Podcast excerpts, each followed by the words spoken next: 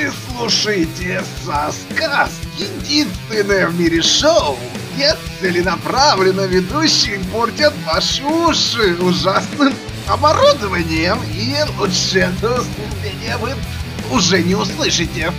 Мы начинаем.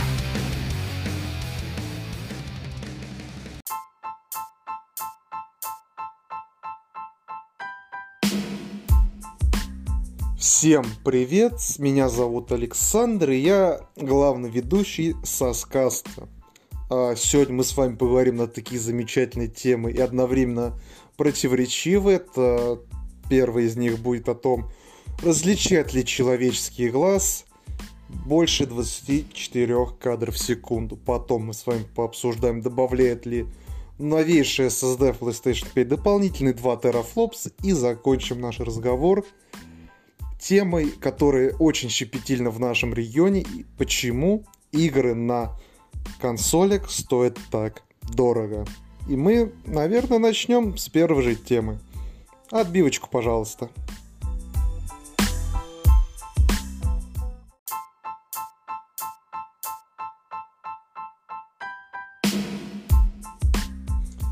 Сначала я хочу вас спросить, вы когда-нибудь спорили на тему кадров? То есть, что же лучше, 30, 60, 144 или 240? И я могу сразу закрыть вашу тему, вы все будете абсолютно неправы. Спросите меня, почему? Все очень просто. Человеческий глаз построен настолько сложно, что невозможно определить, видит ли он вообще вот эти все кадры.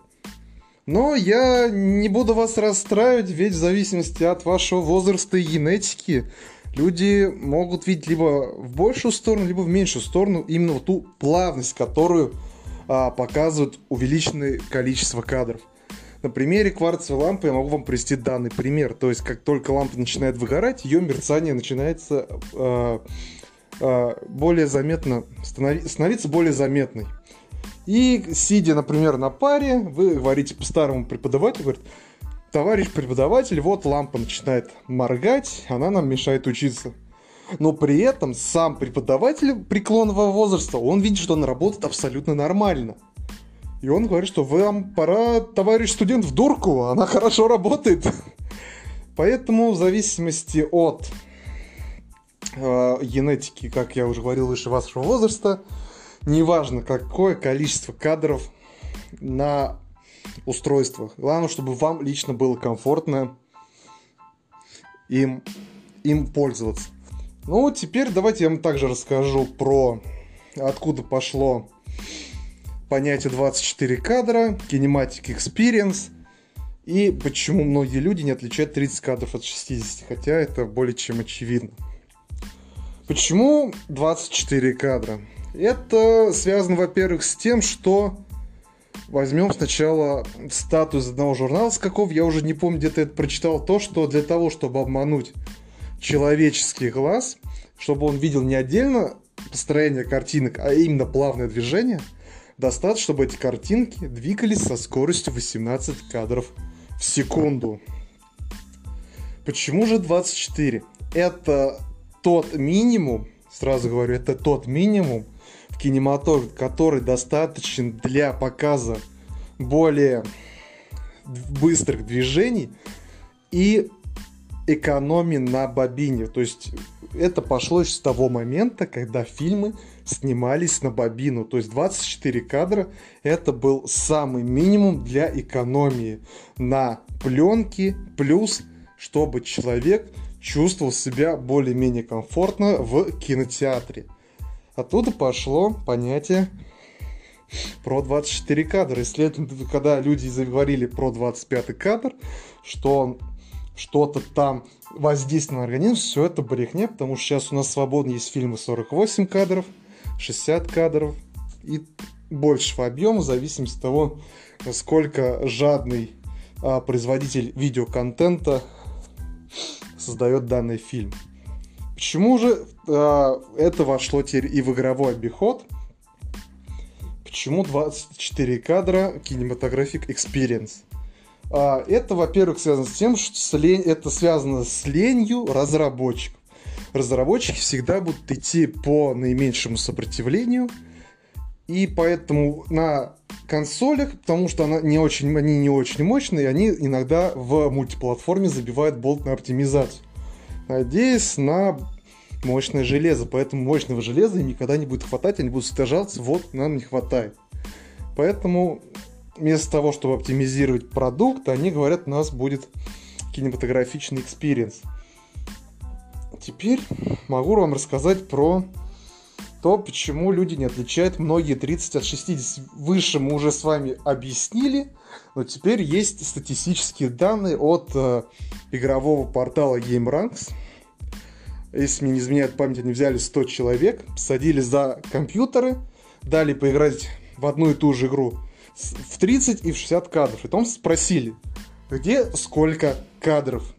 И вы не поверите, трое из 10 опрошенных угадали, то есть 7 человек или 70 из 100 опрошенных не смогли определить правильно, где находится 30, где 60. Это связано с многими факторами. Это связано с игрой, в которой они играли, связано, говорю, с их возрастом, генетикой и другими факторами. То есть, если человек казуал, и он никогда не играл в игры или играл не очень, то ему будет сложно определить, количество кадров на глаз. Более прошарен человек, который играет в игры постоянно и замечает малейшие детали, такие как статтеры, либо просто разрыв изображения, этот человек может спокойно определить.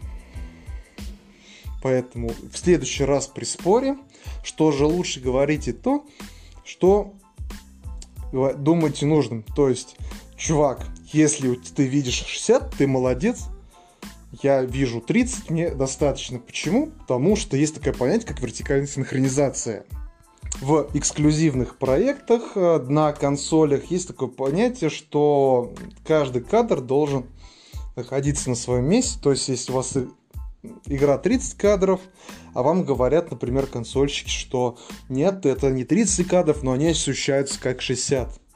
Это, конечно же, неправда, но доля истин в этом есть. Когда сравнивать 30 кадров консольных 60 а, на компе, есть такое понятие, как а, правильное построение кадра. То есть в течение определенного количества времени вам экран должен показать а, нужное количество кадров. То есть для 30 кадров это должно быть 33,3 миллисекунды. То есть а, в это время он должен отрисовать все кадры.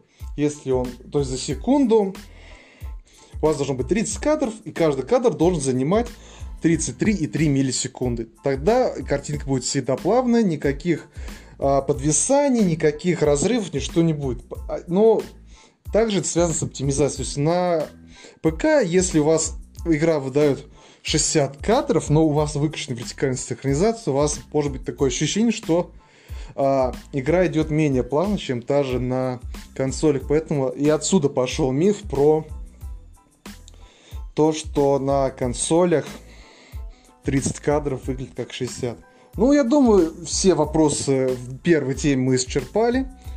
Идем на перерыв, на перебивку и продолжим.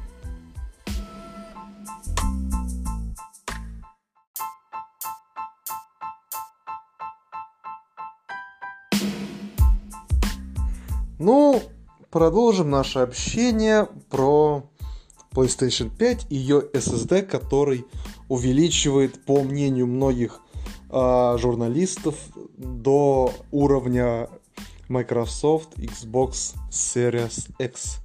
И это неправда. Нам хватило 20 секунд для того, чтобы рассветить этот миф.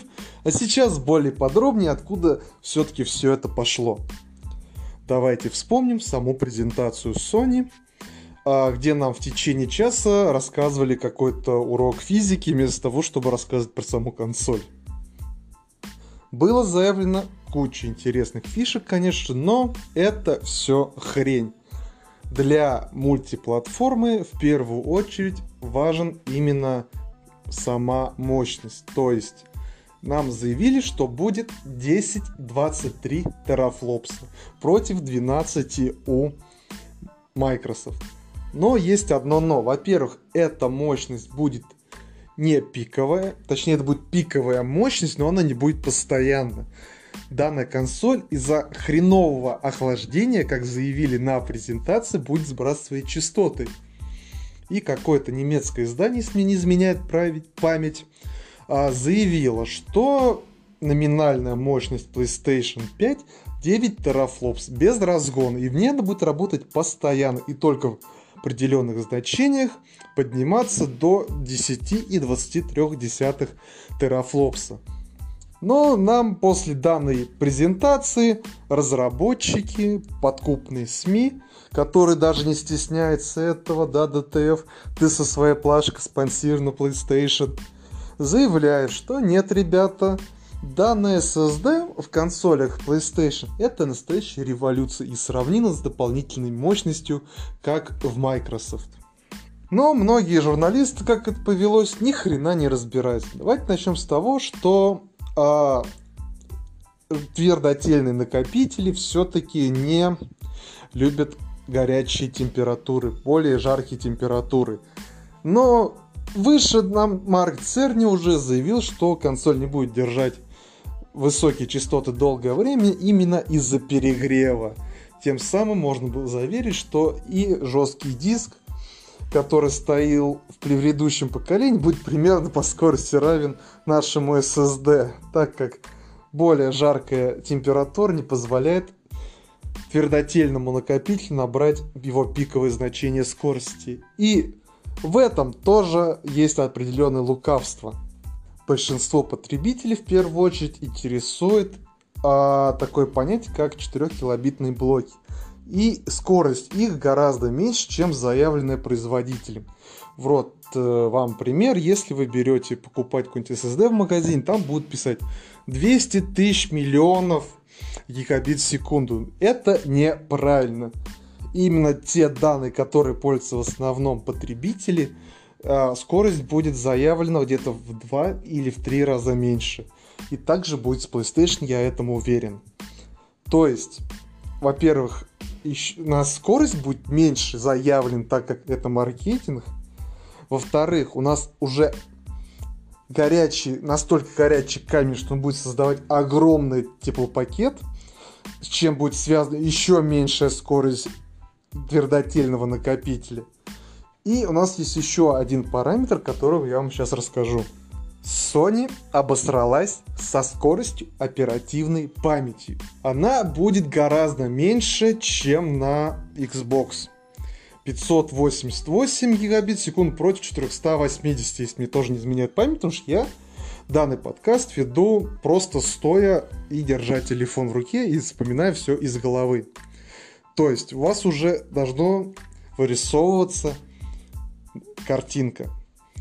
SSD, который заявляется, что он дает больше терафлопс, на самом деле просто маркетинговый ход, который из-за разгона э, видео чипа будет работать еще медленнее. Плюс скорость самой оперативной памяти меньше, то есть вы за 2 секунды забиваете оперативную память, но после оперативная память не успевает ее выгружать из себя. И это связано, во-первых, с тем, что шина у оперативной памяти 256 бит. У того же Xbox 302. Тем самым у вас медленный, э, оператив, медленная оперативная память, у вас из-за температур и маркетинга медленный SSD, и у вас еще, блин, шина памяти обрезана, через что будет проходить еще меньше скорость, чем у того же Xbox. То есть Sony вместо того, чтобы сделать хорошую консоль, она пошла маркетинговым ходом, скупая всех СМИ и всех бывших разработчиков, чтобы они заявляли, что да, у нас консоль она не такая она быстрая, да, она не такая, блин, у нас будет меньше пикселей, но зато у нас SSD-то какой. Такого SSD еще в природе нет, но у нас он уже есть, но на самом деле он будет примерно, как мне кажется, на уровне Xbox Series X. Также можно еще забить последнюю крышку в гроба в данной консоли чему я, к чему я веду? Большинству разработчиков важна максимальная производительность, которая у Microsoft выше. Никто из мультиплатформенных игр, которые продаются лучше, чем эксклюзивы, тем самым продвигая игровую индустрию вперед, не будут заморачиваться под каждую консоль. Я вам гарантирую. Возьмем пример с PlayStation 4. Гребаный DualShock с тачпадом и встроенным в него микрофоном. Извините, динамиком. Он, кроме пары игр, больше нигде не используется. То есть разработчик надеется на массовый рынок. Ему нет смысла использовать технологию, которая есть только на PlayStation. Он не разрабатывает эксклюзив. Ему нахрен не сдался ваш динамик в геймпаде. Он рассчитывает и на Xbox, и на ПК. Еще плюс Switch. Ему нахрен не сдался ваш, блин, тачпад. И также будет с новым поколением. Никто не будет задрачивать новый скоростной SSD в PlayStation 5, так как у большинства людей до сих пор стоит обычный жесткий диск.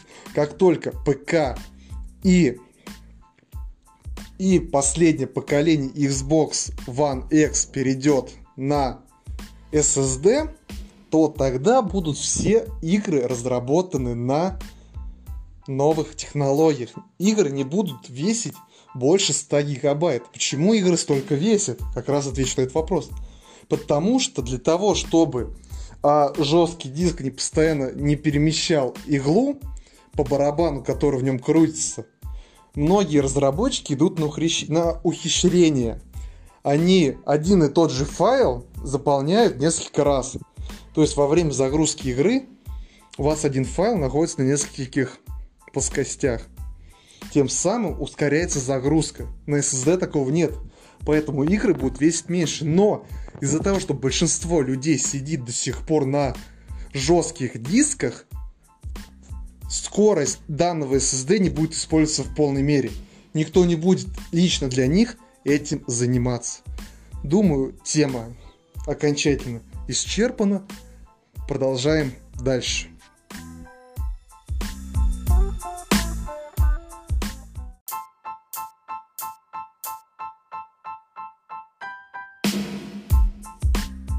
Почему игры на консолях дороже, чем на ПК? На самом деле все с точности да наоборот. Это игры на ПК стоят дешевле, чем на консоли.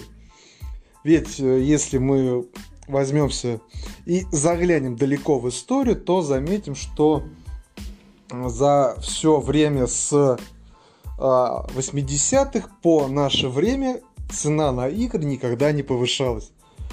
А, это был примерно за AAA игру брали от 50 до 70 долларов, и цена никогда не менялась. Связано это с тем, что количество проданных копий с каждым годом росло больше, чем инфляция. То есть, и разработчики пошли на такой шаг, давайте сделаем так, чтобы цена всегда была одна и та же, так как количество продаж с каждым годом у нас все увеличивалось. Но в начале 90-х, как известно, в России случился непредвиденный факт, Советский Союз развалился, и появилась Российская Федерация. А бандитизм, все прочее, дети сидят целыми днями дома, играют в консольки. Консоли были пиратские из Тайваня, все стоило дешево, это хорошо. Но потом такая лафа обломалась, пришла Nintendo на наш рынок, пришла Sony официально, и незадача. Цены взлетели во много раз, люди просто не ожидали. Раньше, если мне не изменяет память, чтобы купить а, пиратский картридж, надо было отдать, если мне не изменяет память, сейчас скажу, в начале 2000-х от 50 до 100 рублей, а лицензия стоила при, при, примерно на консолях тысячу, тысячу полторы рублей. То есть вы представляете, почему вот люди выбирали пиратцию. И впоследствии, после того, как им консоли старого поколения надоедали, все переходили на ПК. Почему? Издатели, русские издатели словили фишку. Они договорились с большими шишками. Давайте, мол, мы сами будем у себя печатать диски, делать официальную русскую локализацию И будем экономить на коробках. То есть в начале 2000-х а, были у всех, на всех консолях, это точно, и на ПК вроде тоже, а, пластиковые коробки, либо бумажные, в которых лежала куча дополнительного мерча, там инструкции, там просто наклейки и так далее. Но наши пошли дальше, они клали диски и просто в всем известный Jailbox, такие стеклянные коробки. Тем самым они удешевляли производство. То есть зачем нам большая коробка с дополнительными мерчами, можно просто положить диск в самую, блин, простую штамповку. И тем самым они много экономили. То есть нам не везли забугорные диски, уже напечатаны. У нас печатали здесь, делали э, типографию и перепродавали. Тем самым они снижали стоимость диска. Э, сейчас скажу до скольки. Принц Персии мне покупали рублей лицензия от Акелы 250 либо 300 рублей. Но PlayStation 2 версия у нас стоила либо 1000, либо 1500 рублей. То есть вы понимали, насколько они снижали ценник из-за того, что они перекладывали и сами штамповали диски у себя на родине, а не закупали их за бугра. Все это еще было до времен дядюшки Габена и настоящих региональных цен, которые сейчас есть в Стиме. То есть именно все это пошло оттуда. А сейчас у нас есть такое понятие, как региональная цена. То есть Steam а, в сотрудничестве с разработчиками выставляет цены в зависимости от экономического положения в стране. И для российского рынка ставится 30 а, евро против 60 евро на консоли, потому что Sony, точно я знаю, нас ставит как европейский рынок вместе, как и с Nintendo. Но в последнее время из-за того, что а, Microsoft ушли из российского рынка, у нас цены именно в долларах. Тем самым нас считают как американский рынок, и цены для нас по сравнению с европейским для Microsoft ниже, чем для Sony и Nintendo. Поэтому, если кто-то вам скажет, вот цена дорогая, нет, просто страна в говне на самом деле, поэтому для вас ставят а, в Стиме такие низкие цены, а Sony и другие корпорации вас вообще не считают за людей, поэтому хрен вам региональные цены. Ну, думаю, на этом можно заканчивать. Спасибо, что послушали мой нулевой подкаст. Мне было очень сложно разговаривать с самим собой на протяжении всего этого времени. Для следующего, надеюсь, я найду себе соведущего. И мы, во-первых, увеличим время. Во-вторых, а, будет больше интересных тем. И, конечно же, будет меньше запинок, так как когда человек говорит сам с собой, мне надо думать наперед, а когда я говорю с кем-то, мне как бы будет во много проще и не забивать свой мозг различной дополнительной информации, которую я хотел бы сказать в следующие там 5-10 секунд. Поэтому, если вам понравилось, распространяйте данный подкаст, мне будет очень приятно. Всем пока!